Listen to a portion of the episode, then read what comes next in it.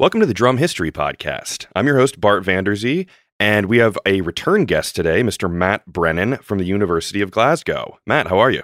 I'm doing great, man. Thanks for having me. Absolutely. So we're we're picking up here. We're doing part two of the history of working drummers, um, which is going off of your book "Kick It: A Social History of the Drum Kit," which uh, was recently released. This is uh, came out in February of 2020, and and I'm a big fan of it, and uh, Love it, man. Good, good, good Oh. work. Congratulations. Thank you so much. I'm so glad you enjoyed it. Yeah. Um, so in the first part, which I recommend people go back and listen to, but um, I don't think this is a thing where you can't listen to part two without hearing part one. I think this can stand on its own, but I do recommend that people go back and uh, basically part one is about the turn of the 20th century up to 1960. And now today we're going to pick it up at 1960 to today. So rock star drummers, all that stuff. We ended with session drummers. So um, why don't you go ahead and uh, and take it away here and and pick up where we left off? Yeah, sure thing, man. Um, so I guess in part one, we got up to the point where we were talking about session drummers like Earl Palmer and Hal Blaine, who it's not as though there weren't session drummers um, who were working before those two figures, but Blaine and Palmer are very special because they were the among the first drummers to be really be recognized as rhythm and blues and rock and roll drummers, and that's what they were being called Hmm. to perform. So you had a, a, a sort of paradigm shift, I guess, in the kind of skills that were being sought after in, for instance, West Coast uh, session drumming situations where you know both Hal Blaine and Earl Palmer uh, were located in Los Angeles at that time. Folks who will know Earl Palmer know, of course, that he was based for a lot of his career in New Orleans and played on lots of seminal recordings throughout uh, the 1940s and, and 1950s. Uh, but in the tail end of the 1950s, rock and roll becomes what many people think of that time is a, a temporary fad and something that's looked upon with with a lot of disdain by other session musicians who are who are working in the Los Angeles area at that time. And Blaine and some of his other buddies, who include um, uh, notable figures like Glen Campbell, for instance, formed this uh, uh, collective called the Wrecking Crew. The reason for that name is that the other session musicians who were working in the area at that time consistently were, were telling this group that they were going to wreck the business. uh, and so they sort of made a name for themselves playing this kind of pariah music, this unacceptable music called rock and roll that was looked down upon, that everyone thought would kind of fade away, except it didn't fade away, of course. It became, you know, ever more influential, ever more commercially lucrative. Yeah. And that's why they ended up playing on so many sessions throughout the 1960s. Um, but around that time, you also, of course, have another really important shift in Anglo American musical culture.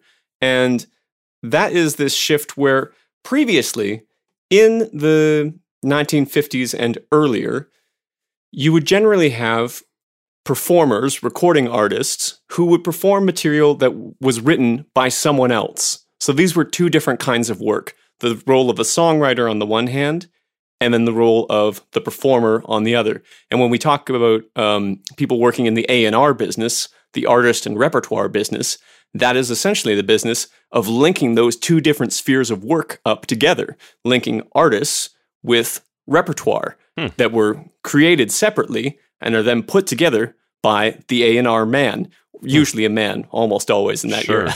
now, now, why Um, why was like why did that happen? Why was it less likely that a musician would write their music and go out and perform it? I guess they were seen as two um, different types of skill sets that required different types of experience. And you'll also, of course, have to put that into a context where often, you know, songs were being arranged for large bands, right? Um, so Sure. following on from the big band era, the type of skills that it would take to arrange a, a 20 piece brass section Yeah. are, are different from those that are um, you know needed for carving out a great top line melody or lyric in the 1960s playing in a four piece band, right? Gotcha. Yeah. Um, so they were you know, for historical reasons, seen as sort of separate spheres of work, specialized work, and there wasn't a whole lot of overlap in between. Now, that gets dissolved a little bit when you, start thinking of jazz musicians who are composing their own material, but the they they weren't really considered part of the the mainstream of the music industry in that time. They were, you know, still outliers. Uh, and certainly in terms of you know putting songs onto the radio and having commercial success of that scale, you know, jazz was was sort of an outlier. That starts to change, of course, with rock and roll music. So you know, people often talk about rock and roll being this really revolutionary music because it um, you know challenged the boundaries between uh, um, you know uh, tense race relations in the United States because it was a, a, generational difference where you know teenagers were really picking up on this music and their parents uh, hated it. Uh, we could say that it was a transition um, from listening to music more in a live sphere to uh, picking up singles on seven inches, which we have to remember. You know, the seven-inch single was only invented in 1948, mm. right? So the yeah, um, really, you know, rock and roll is kind of one of the and and prior to that, rhythm and blues. These are the first genres to really start working around that technological format. Um, but I guess where that takes us is that bands start getting smaller and you start to have artists, you know, as opposed to say Elvis Presley, who actually operates according to that old paradigm, you know, doesn't write his own material, gets paired with repertoire written by other people, right? Um, Chuck Berry, on the other hand, and other pioneering artists of that ilk are writing their own material. Little, Little Richard would be another one. Um, and you know, sometimes they're working with other people's material, sometimes they're writing their own material. And this is kind of a transitional phase. But by the time you get to the early 1960s, and you start to have bands like the Beatles and uh, and the Rolling Stones, one of the biggest differences that separates them from their predecessors is that they begin writing their own material. And again, you still see that transition happening. Um, you know, say on the the early Beatles and the Stones albums, where you know they're playing a mix of original songs that they've written and then cover versions. Yeah, a of lot of covers. that they haven't written. Tons exactly. So that is absolutely emblematic of that period in history. It's it's not that they were doing something strange by performing those cover versions. Actually, performing an entire album of covers was the norm, right? Mm. It was inserting their own material that was that marked the change, if that makes sense. No, totally. Yeah. Yeah. Um, so this s- starts to create a new perception of what musical work is like in in in the popular music sphere. So suddenly, musical creativity uh, starts to be more closely tied to you know basically writing and performing your own material. And in the 1950s, you could be a perfectly credible, authentic quote unquote act uh, without writing your own material. By the time of the Beatles and Stones, that sort of ceases to be the case. If you're not writing your own material, then you'll get tagged as being manufactured or inauthentic hmm. um, or commercialized, right? Gosh, and yeah it's it's interesting to think about the the differences between those those two different modes of making music. Now, the other key difference from a perspective of work, of course, is that the songwriter has a different revenue stream from mm-hmm. the performer. And this is where it really begins to matter for drummers, right? yeah. Um, because in the early 1960s, in guitar based bands like the Stones and the Beatles, the songwriter was traditionally conceived as being the one who wrote the top line melody and the lyric. And the drummer was not usually involved in that part of creative work. So they are kind of relegated to the bottom of this new musical hierarchy, which is being formed in that time. So, you know, we can think about where the drummer sat in terms of the hierarchy of a, of a bebop group. Uh, you know, drummers like Max Roach, for instance, were you know recognized as as artists, and, and of course Max did write some of his own material as well. Um, you know, at, before the Beatles were putting out their albums, Max Roach had already put out the Freedom Now suite, for instance. Um, mm-hmm. But with drummers like Charlie Watts and Ringo Starr, they're not writing those top line melodies and lyrics. And so that actually matters, has, has a lot of consequence, not only just for um, their pocketbooks and, and who's getting remunerated in those bands more than others. It creates an economic hierarchy, but it also creates a, another hierarchy of status in which they're perceived to be um, by by uh, critics, for instance, who are working at that time as being lesser musicians well, than man. their bandmates. I mean, that goes right back to part one of, as we said in the the uh, the musicians union, that drummers should make they can make two shillings less than the other musicians, and it's just this. Yeah, it's all just kind of a connotation of. Um, uh, like I guess you could say the tonal instrument making the top line melody just being the more important thing where uh it, it is interesting though because obviously the drummer we get the benefit of just being able to come in and sit down and make everything better i'm saying that kind of biased as a drummer but we can yeah. kind of like put we can put the icing on the cake and make everything really really great without you know spending six days writing the song but that's just interesting that it, it continues through this feeling of you know you're just you're the low man on the on the totem pole you're just just yeah. sit down shut up and play your drums you know you don't you don't get paid as much well, what's also interesting though is, and what people don't often realize with some of these bands is that, say, the Beatles, also the Rolling Stones, also the Who, also the Led Zeppelin, uh, you know, they had to go through several temporary drummers, right, hmm. before settling on a permanent drummer who sort of becomes the final member of this core lineup yeah. that turns that band into the band that we recognize it today. Absolutely. So, like, when you see it from that perspective, actually, the work that the drummer is performing is incredibly important. Yes. If you don't find that right drummer, you don't have a successful band, right? Yeah. Those three, and, especially that you just named, are legendary. And you can't imagine the Beatles without Ringo, Zeppelin without Bonham, uh, the Stones without Charlie Watts, um, the Who without Keith Moon. I mean, it is, it's just not right without them.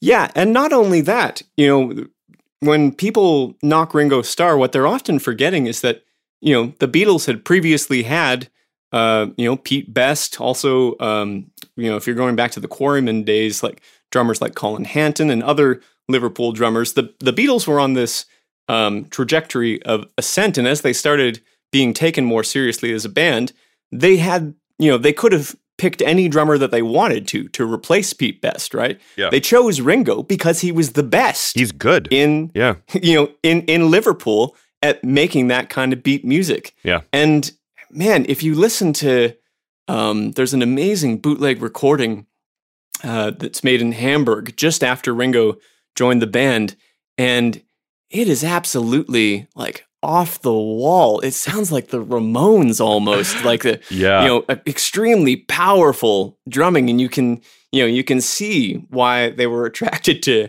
to Ringo and the difference that you know you could hear between um, you know previous incarnations of that band and then the Beatles with Ringo. Absolutely. It's a different band, yeah, right? Yeah, and it's a band that probably wouldn't have had that success without Ringo, as we're talking about. So it's clear that like the drummer is doing something extremely important, but what they're not doing is writing the melody and top line lyric, and therefore they have this weird low status in the hierarchy for, you know, due to sort of arbitrary criteria.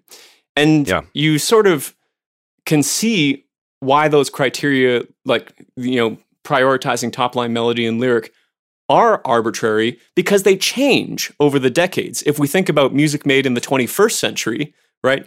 beat makers are highly prioritized, right? Yes. You know, you sure. you go to a beat maker as much as you go to a top line melodist, right? And yeah. there's remuneration that gets divided up, um, you know, in the songwriting credits that really privileges uh, the beat and how important that is in a contemporary pop song.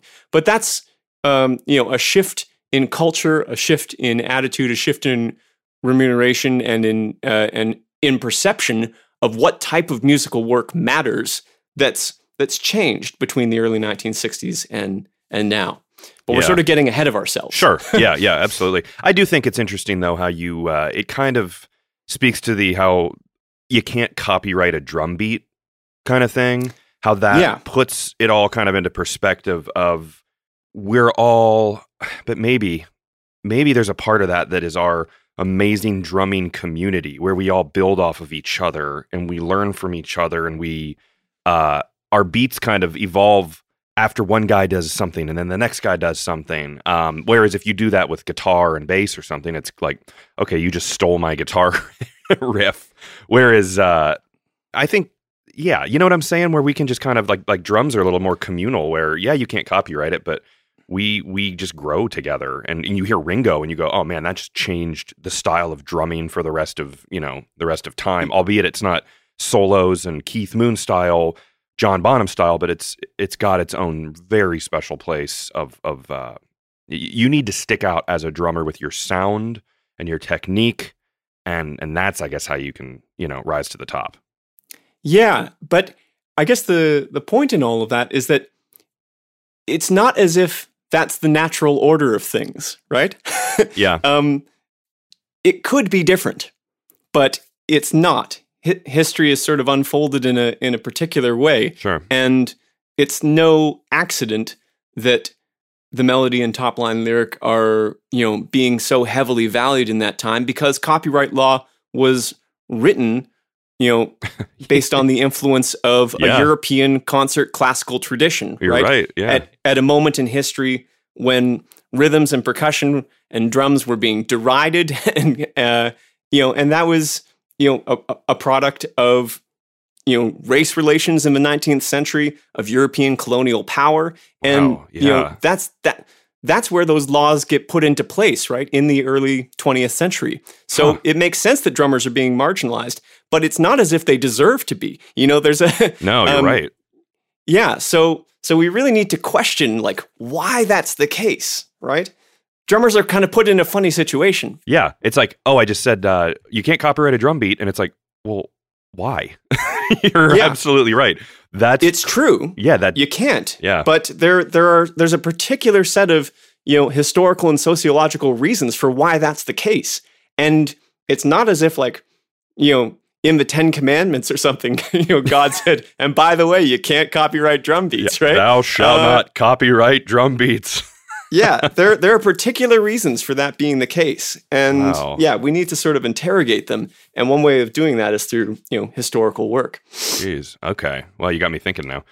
You- I mean, but the drums are such a. It's different than having a you know a piano where there's like if you could copyright a drum beat, and then let's say you couldn't play a beat like a regular two four money beat because let's just say Ringo did it. I don't know who the first one to do it was, but let's say Ringo did it.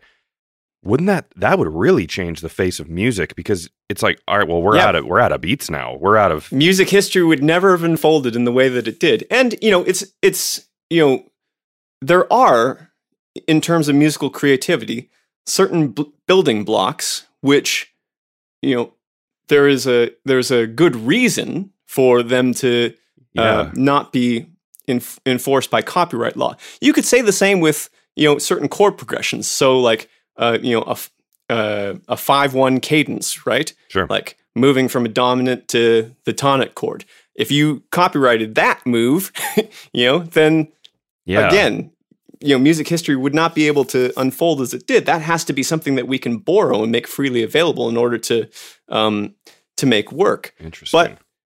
but this does change over time. Um, so I don't know. You know, we're sort of going in, in many different tangential directions. here. Sure. Yeah, you can take us back on track here.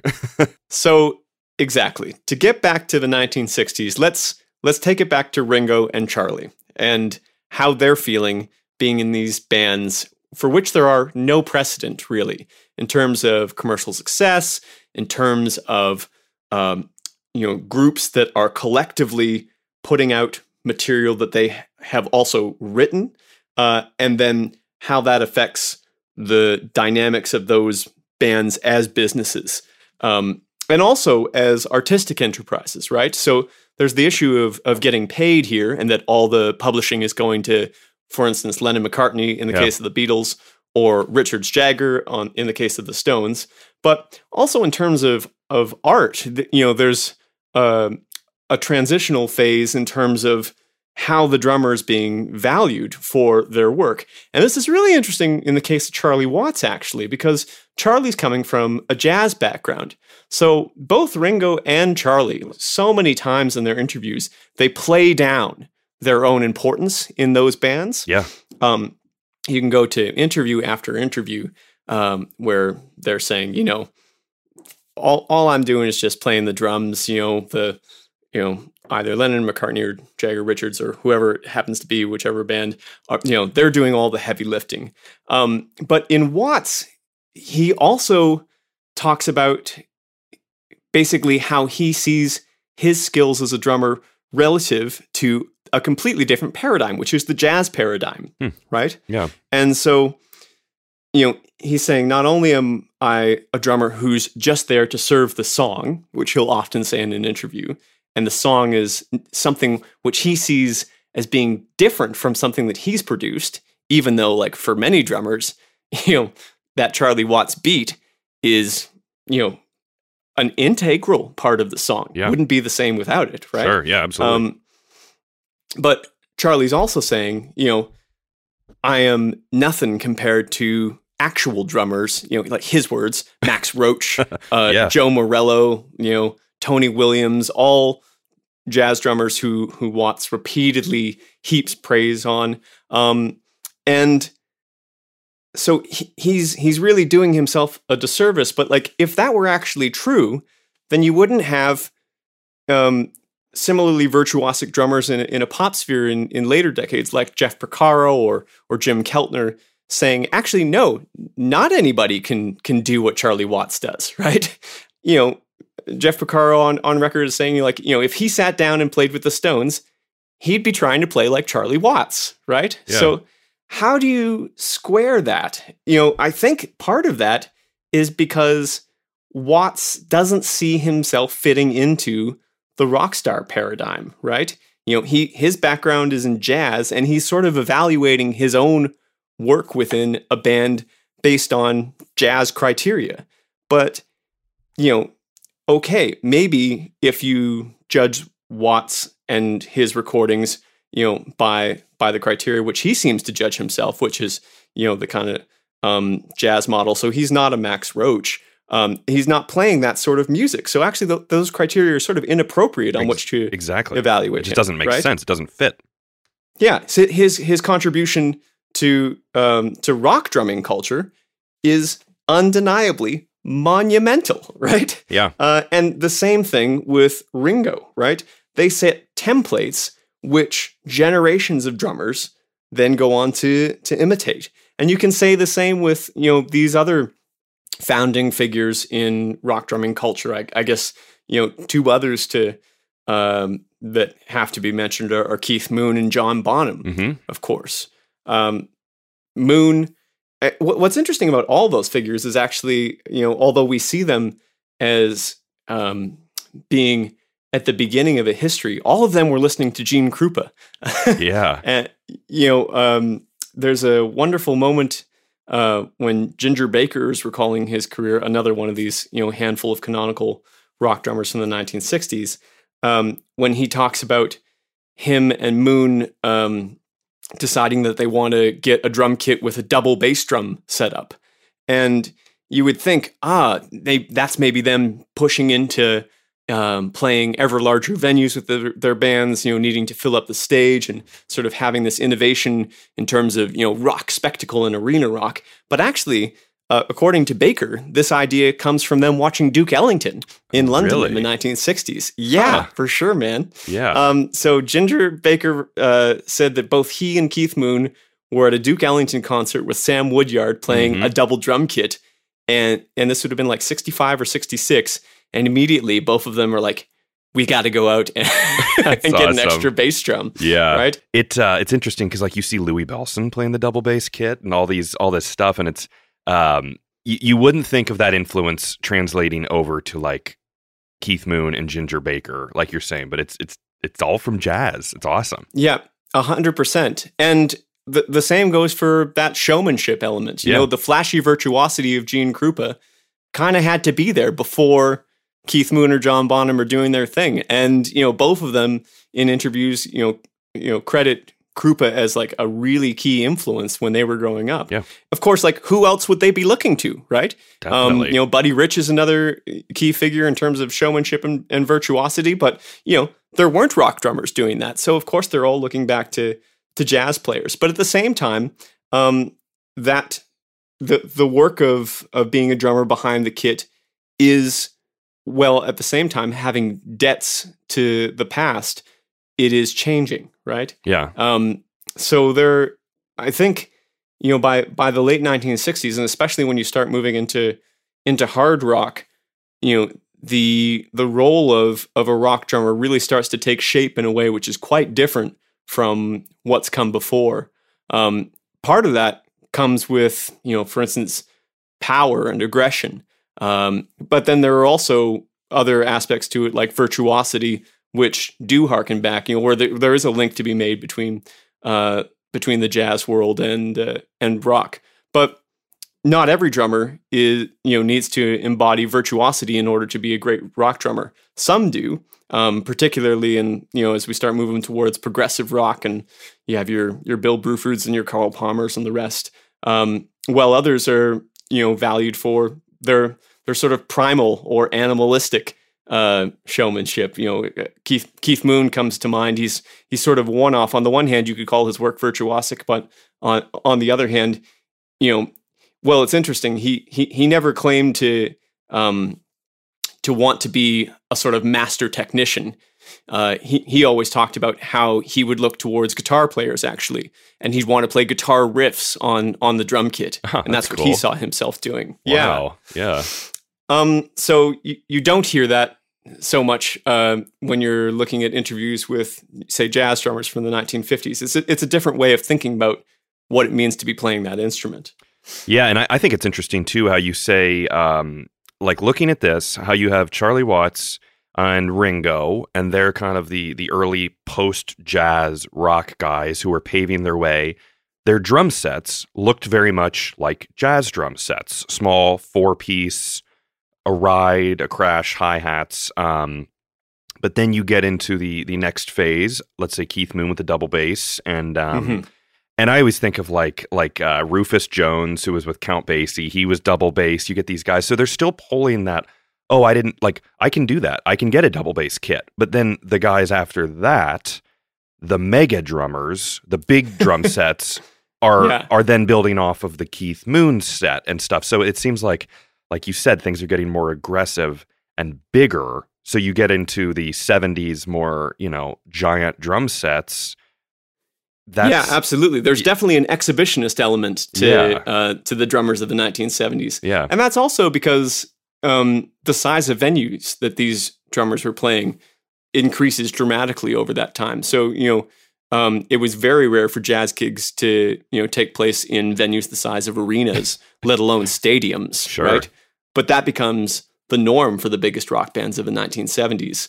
And so suddenly, you know, you're having to reach people that are, you know, 10, maybe 20,000 seats back, right? Yeah, Uh, really. how, how do you connect with those people? Well, spectacle and size of, you know, things like the drum kit, you know, there's, it doesn't work for guitarists, right? You can't suddenly like, you know, say, you, okay, you have your double neck guitars, but you can't, you know, quadruple the size of a guitar and, you know, the fretboard on it, for instance. Unless you're in wouldn't be cheap playable. trick. If you're in cheap trick, Well- you can have like a 15 neck guitar. This is true, but it becomes impractical. Let's face it. You're right though. And and a, a funny a, a cool note on that is how everyone else is getting bigger, but Charlie and Ringo remained the same with their drum sets. Like you could be in the biggest arena in the world and you've got Charlie there playing his Gretsch kit with, you know, UFIP cymbals and, it, and he's playing a small drum set. So um, I think that goes to show those guys how they're just like we're going to do what we're going to do. But but you're absolutely right because there's there's obviously you got the guys who are playing. You just they're surrounded, and I do think s- 50 60 percent of that is it's just a spectacle. You know. Yeah, for sure. Um, and it's also you know a, a form of competition and one ups one upsmanship as well, Yeah. doing something which hasn't been done before, d- trying to outdo you know um, the the show or spectacle of of other competing bands and concerts. I suppose. Yeah.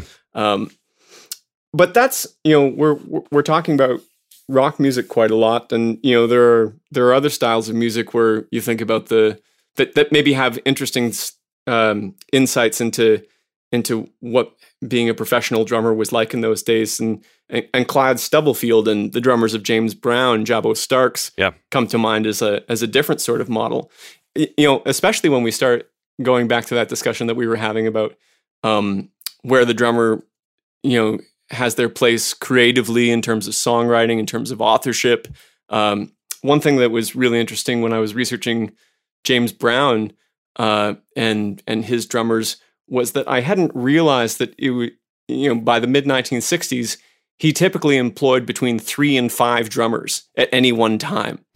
And uh, according to uh, interviews with some of those drummers, the reason why is that Brown was interested in looking for unique beats and and unique performance styles. So he could tell on the one hand that there was something kind of close to the originality that we might attribute in the 1960s to a really unique melody or lyric. Yeah. That the, that that that that was also a feature of drum beats as well. And this comes back to like, you know, well, why can't you copyright, you know, for instance, the drum break from from Funky Drummer, which Clyde Stubblefield, you know, you could make an easy argument that that's like a composition in its own right. Yeah. You know? Definitely. And yet the credit of, you know, of any James Brown hit goes 100% to to James Brown. You know, very occasionally to one of his horn players, but never to the drummer, quite crucially No. it's interesting, you know, you have these different models of, you know, drummers either, you know, receiving a, a certain kind of credit, you know, either for being, you know, uh, an unprecedentedly like powerful drummer or virtuosic drummer or exhibitionist drummer, but rarely do drummers get that recognition for contributions to to the song, to to composition, to creating the artistic aesthetic of of those bands. At least in that time, you know, things have changed a lot, and we now sort of see the work of those drummers in a completely different light. Um, you know, in the in the 21st century, Yeah. they they now get, I think, you know, the the tables have turned and, and they're getting the rec- recognition which was kind of denied to them for so long. But certainly, in, you know, in the 1970s, it's interesting. You think on on the one hand, like to have been Keith Moon or to have been John Bonham, you must have been on top of the world, right? You were acknowledged as these incredible musicians playing in these incredible pioneering bands. But you know, when you read interviews with with those drummers, you know, they one of the reasons why they had huge amounts of trouble with you know substance abuse Yes. was due to low self-esteem, self-destructive tendencies, you know, at, at, at being kind of relegated to this sort of uh, you know low status figure in these extremely famous bands, right? Well, and Uh, uh, you just re- you read my mind. Like this seems like the era of and those two guys, Keith Moon and John Bonham, which both had they died way too young. You are a rock star. I mean, I don't know if there's.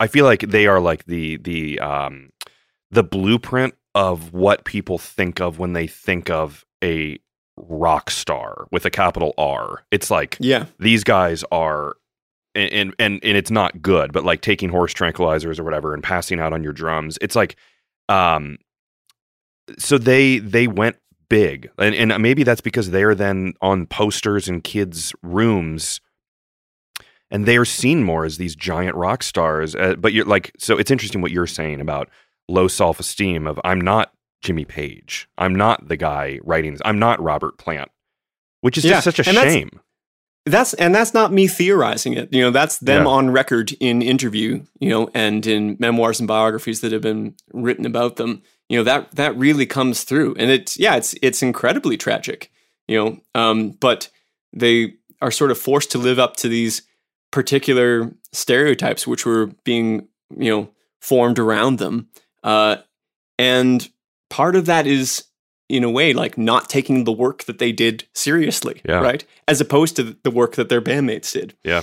Yeah. So to think too that they were both 32 years old when they died is unbelievable. To think about Yeah. being so young. I mean, you're 32 years old. You're you're still I mean, you are barely an adult at that point, really. It's just like to have lived and made such a giant contribution to the world of drumming and just disappeared so quickly is uh, is such a shame. Yeah, I mean, and and clearly the, their deaths were the result of of complicated circumstances. Yes. you know, there's you can't attribute it to to one single factor, but it's also it's undeniable that you know that self destructive substance abuse was was in both cases fueled at least in part by by feelings of inadequacy that were stemming from a belief that their bandmates were, were seen as the real artists while they were just the drummers in that band and and had to fulfill a certain a certain role within that Yeah. which was sort of impossible to live up to. Yeah.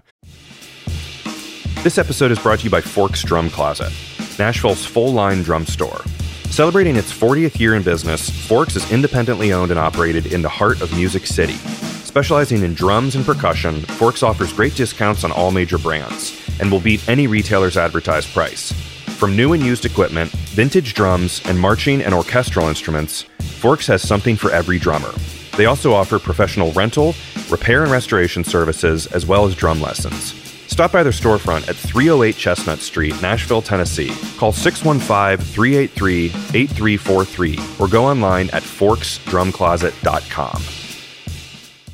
Now, um, to get it kind of back to the working drummers, uh, you know, theme that we have going on Mhm. here, is there any comment or any, or is there any information about how um, they would have been paid less? They would have been seen, you know, like Robert Plant is probably making more money than John Bonham, even though, you know, you see the song remains the same and he's racing cars and doing, you know, he has a nice big house and stuff. But, um, and that may be, he may be an extreme example because he's John Bonham. But, um, were they still Yeah. like drummers in general at that point? I'm sure they were still probably paid less and didn't get writing credits as you're saying, but but financially probably not covered as much as, you know, Mick Jagger and Keith Richards, right? Yeah, well, I think that the the key thing is that they're they're separate revenue revenue streams. You know, uh, publishing rights versus band profits. So there wasn't a sort of set model for uh, any of these bands. You you know, um, the band's management in in any of these cases would set up legal agreements between the the different members of the band. You look at the different revenue streams, say from live performance on the one hand, Mhm. record sales on the other, um, merchandise or songwriting, and then divvy those profits up accordingly. But you know, and it's a it's difficult to make generalizations about like you know how how drummers fared you know across the board because those agreements were uh, there wasn't a standard set of agreements, I guess, in terms of how to how to share profits. So, um, you know, famously in um, in some bands from the 1980s onwards, like U2 and uh, U2 and REM, uh, band profits were were divided equally. But what I'm what I'm trying to um, make an argument about, I guess, in terms of songwriting, is that that sort of agreement had to be made uh, deliberately to counter a built-in inequality Yeah. Yeah. that's ingrained in how songwriting credit and and, and copyright traditionally worked. Yeah. Um, I don't know if any drummers who are in bands that are listening to this will have encountered a similar situation to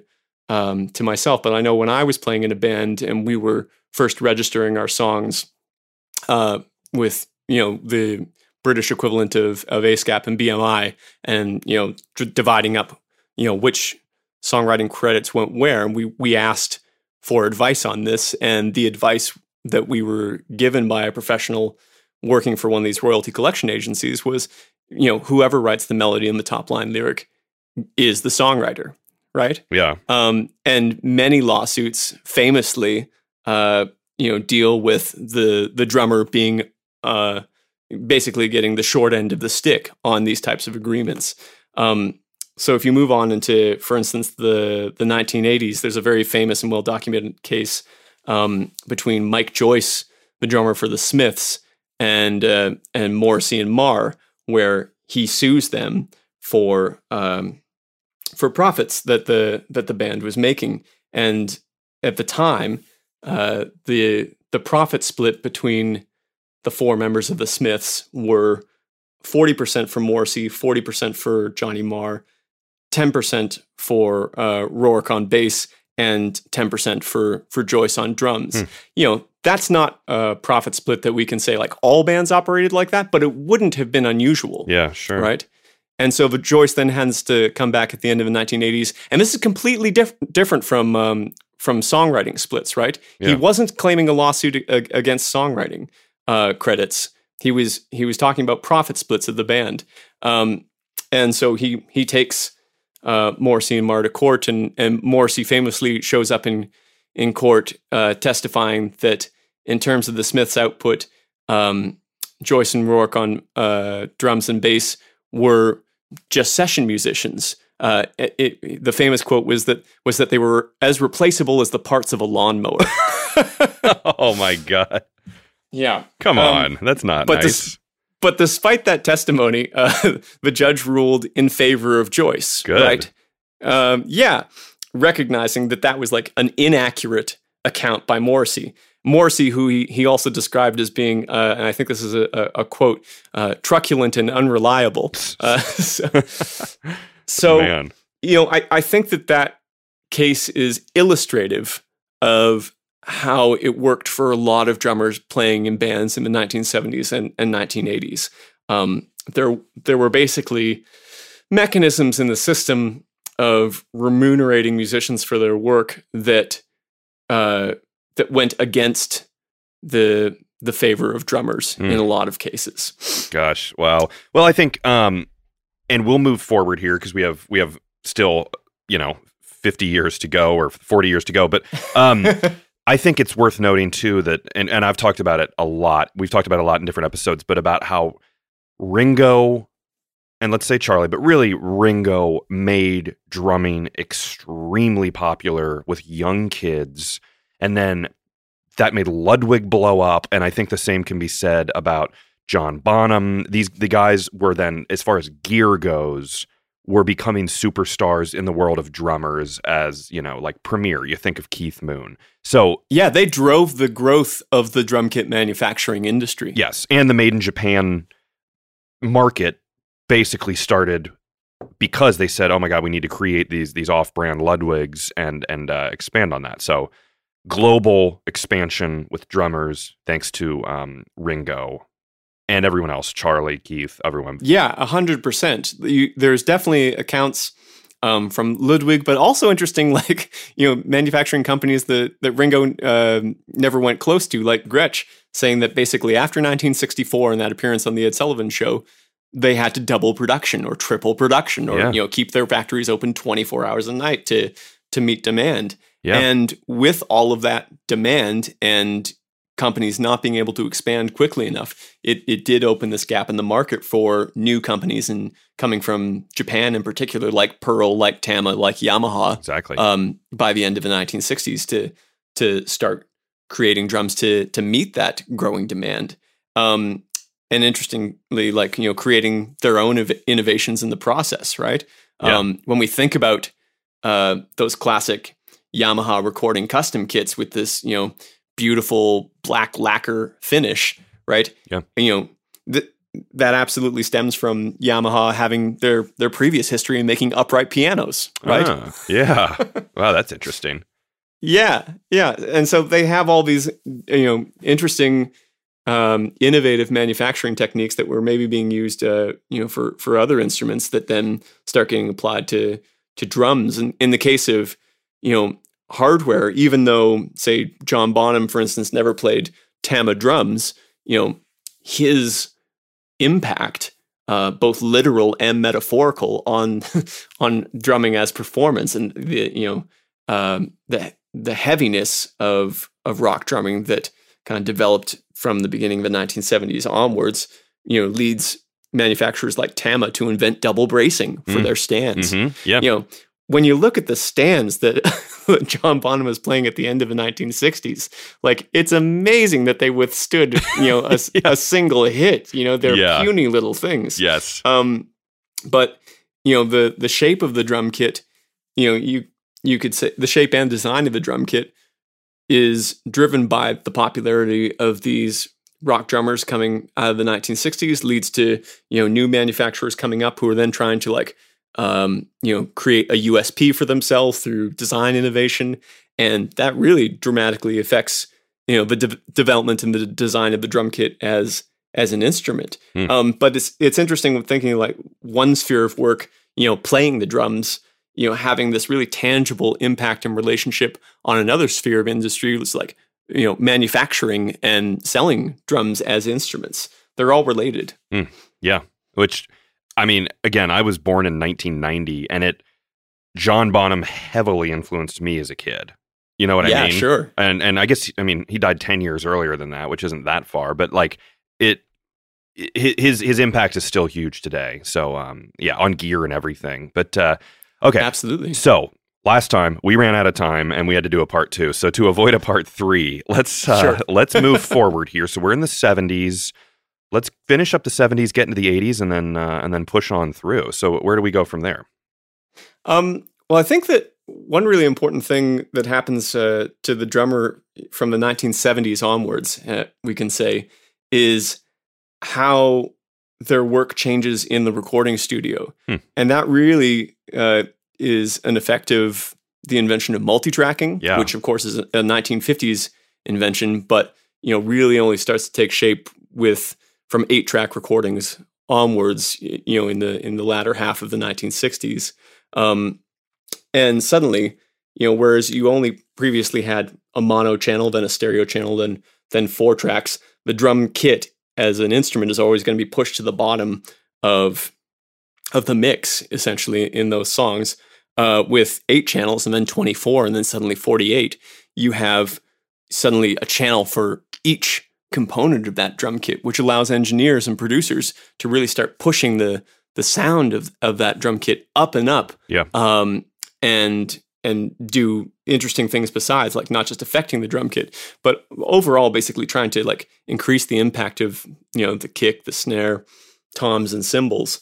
And so I think like in terms of the development of the drum kit and and and working behind the kit, uh, you know, a, a key characteristic of, of the 1970s and 1980s is this interesting tension between engineers and producers on the one hand and drummers on the other. Like who has the authority over the performance of the drums and the sound of the drum kit? Wow. Um, because you know a, a classic example of that maybe being like um, the debut album of, of Joy Division in 1979, Unknown Pleasures, where uh, the poor drummer um, Stephen Morris, he you know just having an incredibly hard time with the producer Martin Hannett, uh, you know, who's getting him to record you know each individual element of the of the kit, like so you know do a take yeah. where he's playing only the hi hat Gosh. or only the rack tom, right? Yeah. um, which allows the producer to really manipulate those things and create an incredible record on the one hand, but that's like hell on earth for Oh a drummer, yeah. right? Which still happens today. I mean, that happens a lot where you do a cymbals pass and a you know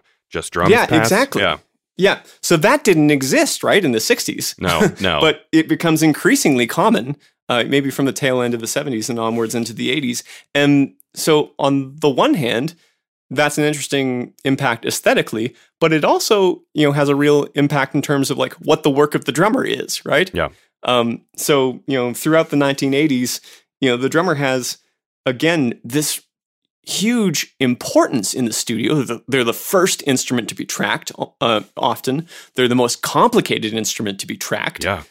But at the same time, the drummer has very little autonomy quite often and is being like told what to do or directed or or marginalized in other ways by their bandmates and by the producers because you can't, you know, move forward without getting that really solid drum take. Yeah. Um, and so they're they're often very restricted. The same thing goes for a click track. You know, very typical. You know, click tracks sort of um, become increasingly popular through the you know uh, second half of the '70s, and then kind of ubiquitous by the 1980s. Especially once you have like MIDI, which is invented at the early 1980s, and suddenly you need to like start mapping takes of drums onto you know sequencers and synthesizers that are programmed to do arpeggios or whatever it happens to be.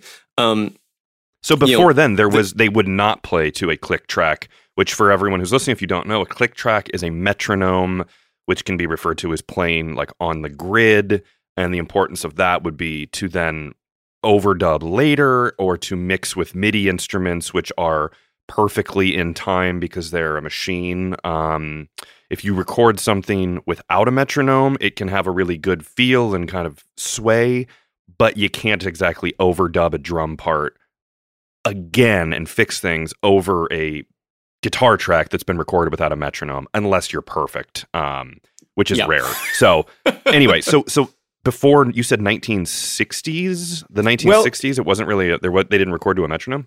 I mean, you certainly you had metronomes. They're they're a early Oh, yeah. 19th century Sure, invention. sure. Um, and you had people recording to something close to a click track. Um, but it was usually relegated to the world of film music, where Hmm. people had to sync up um, soundtracks to a moving picture. Yeah, right? Uh, it wasn't something that was used in pop groups um, until you know became became more common in the 1970s, and also with the advent of drum machines, yeah, um, which really only start getting used in records by the tail end of the 1960s. probably the, So it's the kind of a- drum machine or something like that. the Linn drum machine uh, comes in 1979, actually. So Okay. I'm actually thinking in of earlier drum machines being like um, the Rhythm Ace Oh, in- cool. or the the Maestro Rhythm King, which you can hear on tracks like um, like Sly and the Family Stone use some of these drum machines in the early 1970s. Again, not very common, although you do find these you know, transistor drum machines being used by you know in the demo process and then kind of being laid down as a bed track in the 1970s which then a drummer might um, start to to play over top of so Yeah. you know that's that starts to happen through through the 70s but then becomes increasingly common uh, through the 1980s and of course like who gets lumped with the headphones that have the click track really banging in their ears but the drummer Yeah. You know often the other musicians you know don't get that click track in their ears right you Yeah. know they get the drums Exactly. uh, so there's a real form of kind of subordination, depending on how you feel about click tracks, I suppose. yeah, Uh, you know, a burden that the drummer has to bear, yeah, um, which really, really affects their autonomy as a as a worker and as a musician. Um, you know, through the night, well, let's say the end of the 1970s, and then very much so in the 1980s and 1990s, where it only almost becomes like impossible to do a professional studio recording without that click track. yeah, yeah. Really cool. That's interesting. And I mean, I'd say that like working at a studio, I rarely ever, unless it's jazz, do a session where I record a drummer without a click track. And if they don't want it, I, I'm I'm I mean, I'm a drummer. I, I know that it's not as fun. I know that it's hard, especially if you haven't practiced. Man, there is you've never seen, and I've been there early on, but you, you it's you don't see someone get as embarrassed as if they've they're playing and they cannot play to the click. It is Mm, a yeah. very embarrassing situation if you haven't ever practiced it and there's a room full of people and they're like, um, you're speeding up on the fill. So that's a tough situation. That's a big that's a big thing to throw on a drummer. Um, so Yeah, I'll tell you though, I read this really interesting roundtable between like the very top session drummers of the 1980s. So Jeff Porcaro, Vinnie Colaiuta, uh, Rick Marotta, and some others. Um, and this is when like click tracks were really becoming, you know, more commonplace. And they were complaining about these things. And they were saying, you know, like we have these clicks in our ears. Like think about these drummers and their sense of time, right? yeah, Um, Yeah, you know, really. we've got these clicks in our ears, you know, and and we want to play a song where where the tempo breathes a little bit, you know, where say there's a chorus, you know, you you maybe do want to lift that up by a few BPM or Sure. not, but like we're getting lumped with these click tracks, and then and then guitarists are you know yelling at us saying that you know that that we're not sort of moving with the song or not serving the song when, when actually we're being restricted here. This is like Jeff Porcaro saying this, right? Yeah, that's yeah, the king there. I mean, and nowadays you can Yeah. tempo map and make it a little faster, but it's still it's just Yeah. like a and they'll say like and then you get the classic thing of the drummer saying like, "Man, the click is off."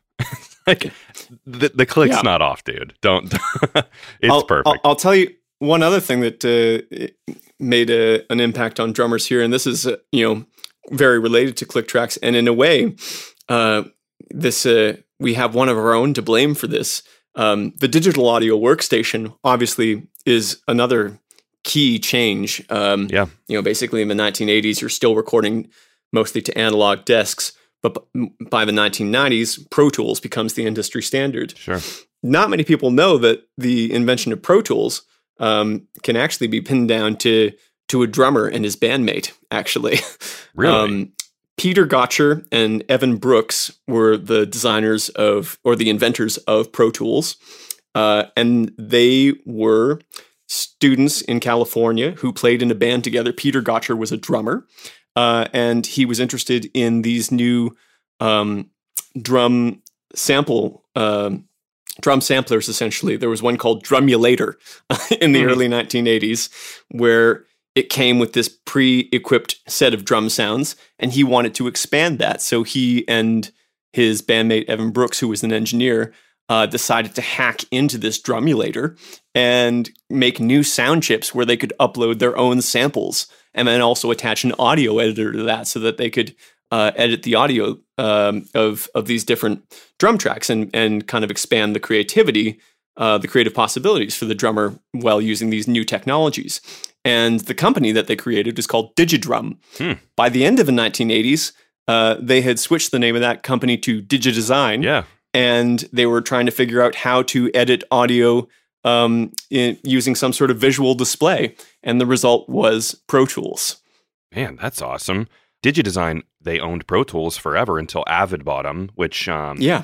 wasn't that long ago. So, man, that's really interesting. You could say, like, you know, basically some of the biggest developments in terms of the recording studio uh, from the 1980s to the present day come from attempts to shape what the drummer is doing or shape the sounds of the drum kit. Hmm. Uh, and then other instruments sort of follow suit when these new technologies come into play. Wow. You could say that, and I do say it.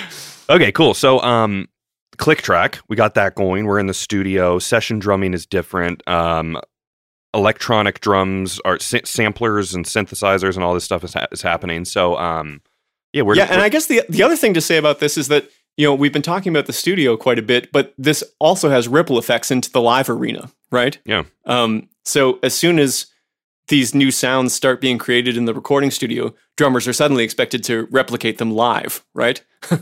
and so Sure. when you have things like that famous Phil Collins gated reverb, Yep. uh, that um, is created at the in the very early 1980s with uh, Hugh Padgham, who was the engineer working on those records. Uh, suddenly, you know, when it comes to performing those in in arena tours, the drummer is suddenly playing to a click track, you know, in a, in a live concert setting, and their drums are going through effects racks that are trying to recreate that gated reverb sound, Yeah, right? yeah. So, like, you know, the work that happens in the studio has an impact on the on the rest of um, a working drummer's life. You know, whether it's in the studio or outside of the studio. Yeah, absolutely. And just so everyone is on the same page, the gated reverb sound is basically so you have the reverb sound, which would be a ch- like a tail of you know putting it in a room like a bah. Then you gate it and cut it off, and that's very much that sound of uh, like in the air tonight or, or i- any of those big bah, like huge tom Yeah. sounds. So gated reverb. Or most of the big pop hits of the 1980s. Yeah. Exactly. In the Air Tonight is sort of the, the classic example, but Yes. you hear that drum sound, you know, being in a way like the the easiest way to be able to place a, pop recording as saying, oh, yeah, that's definitely recorded in the 1980s, is that drum sound. Yeah, and and I think it's worth noting that like that's the era of like power toms and super deep, huge snare drums. So everything was much bigger. The the opposite of 40 years earlier where it's kind of the bebop high tuning jazz sound. Now we are big and deep and uh and so so a far cry from from the, you know, the jazz days. But um Cool.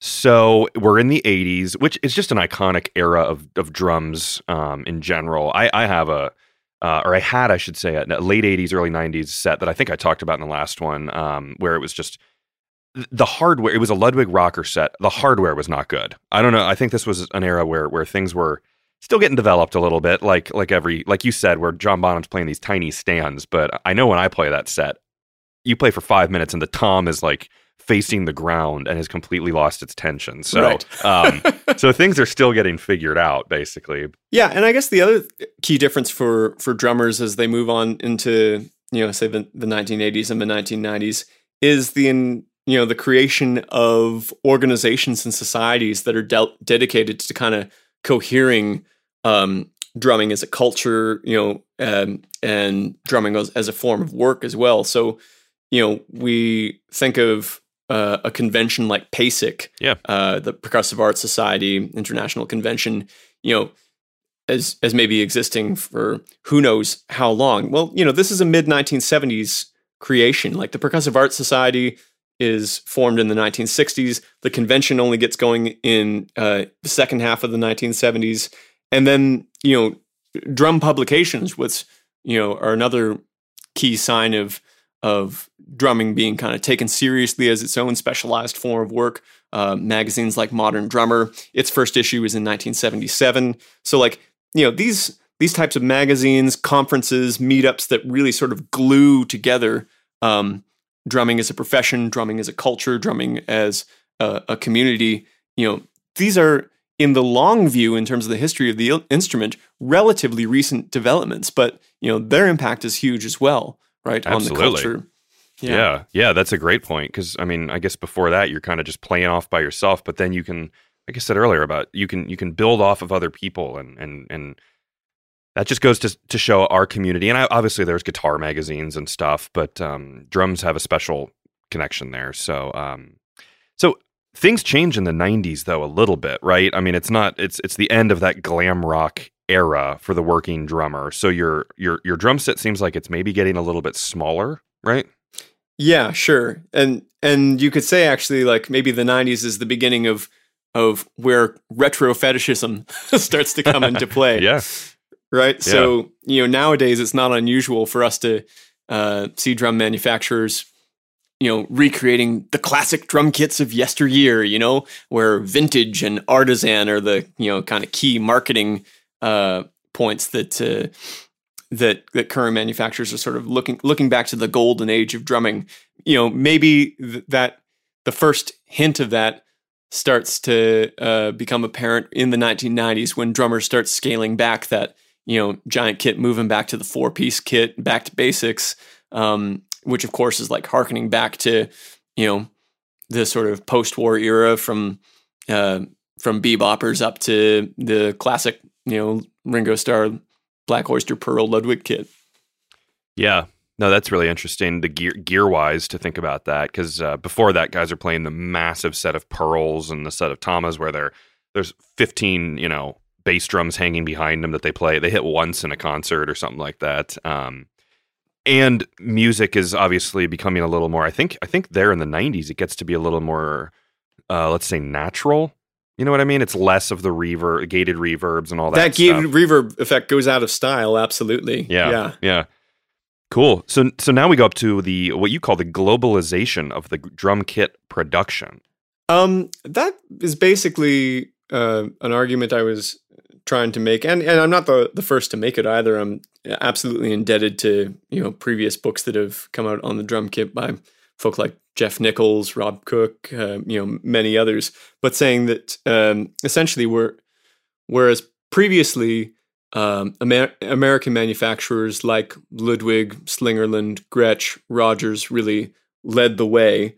Um, suddenly, by the end of the 1960s, you have manufacturers from outside of the US that begin to have an international impact. Now, drum kits were, were being made in uh, countries outside of the US, you know, long before that. Mm-hmm. Um, you know, Sonor is one of the oldest drum com- drum companies in in the world. Yeah. Uh, if you take that back to before they were called so- Sonor, but you know the same sort of family company was uh, founded by a guy named Johannes Link in 1871. So like wow, you know, yeah, ages ago.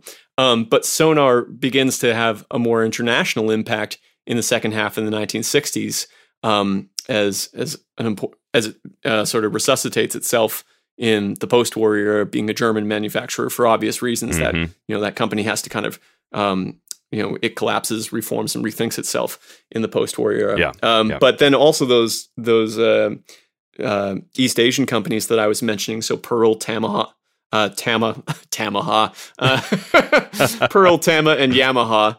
Um, you know, get into the drum making business at the end of the 1960s. So when I when I talk about the globalization of of drum kit manufacture, it's really about um, companies coming from outside of the United States, but beginning to have an influence on the Anglo American popular music scene, uh, and drummers being, you know, starting to uh, use those kits. So whether it's Billy Cobham using Tama or mm-hmm. Steve Gadd using Yamaha, um, these become, you know, really important uh, and influential manufacturers um, from from the 1970s onwards, basically. Yeah. Whereas now they're, they're seen, you know, essentially as um, you know equals in every conceivable way to um, to those older American manufacturers. Cool. Well, we're getting close to the end of the chapter here. So, um, and and I just again I want to tell people that we were talking about chapter five of Matt's almost 400 page uh, amazing book, all about the drum kit. So,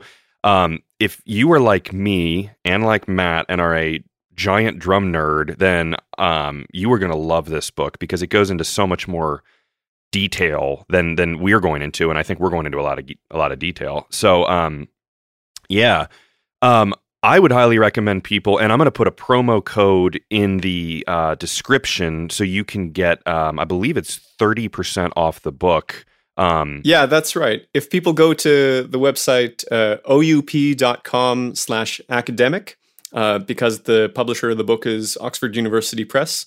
So the website um, is oup.com slash academic. And then if you type in my name, Matt Brennan, or the title of the book, Kick It, A Social History of the Drum Kit, uh, and order a copy, then you can enter a promo code, uh, which is all caps AAFLYG6.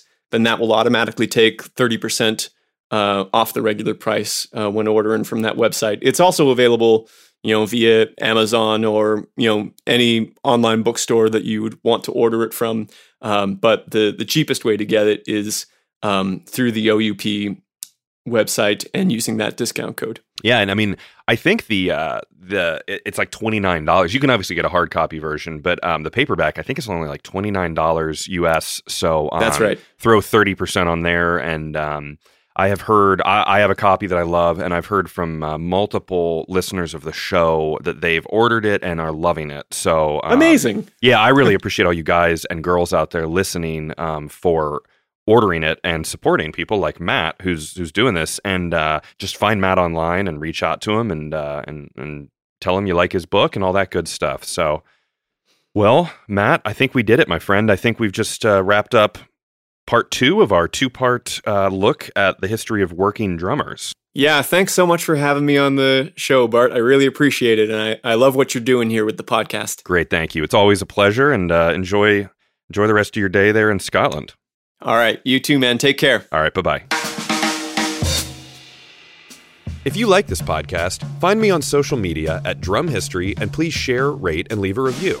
And let me know topics that you would like to learn about in the future. Until next time, keep on learning. This is a Gwyn Sound podcast.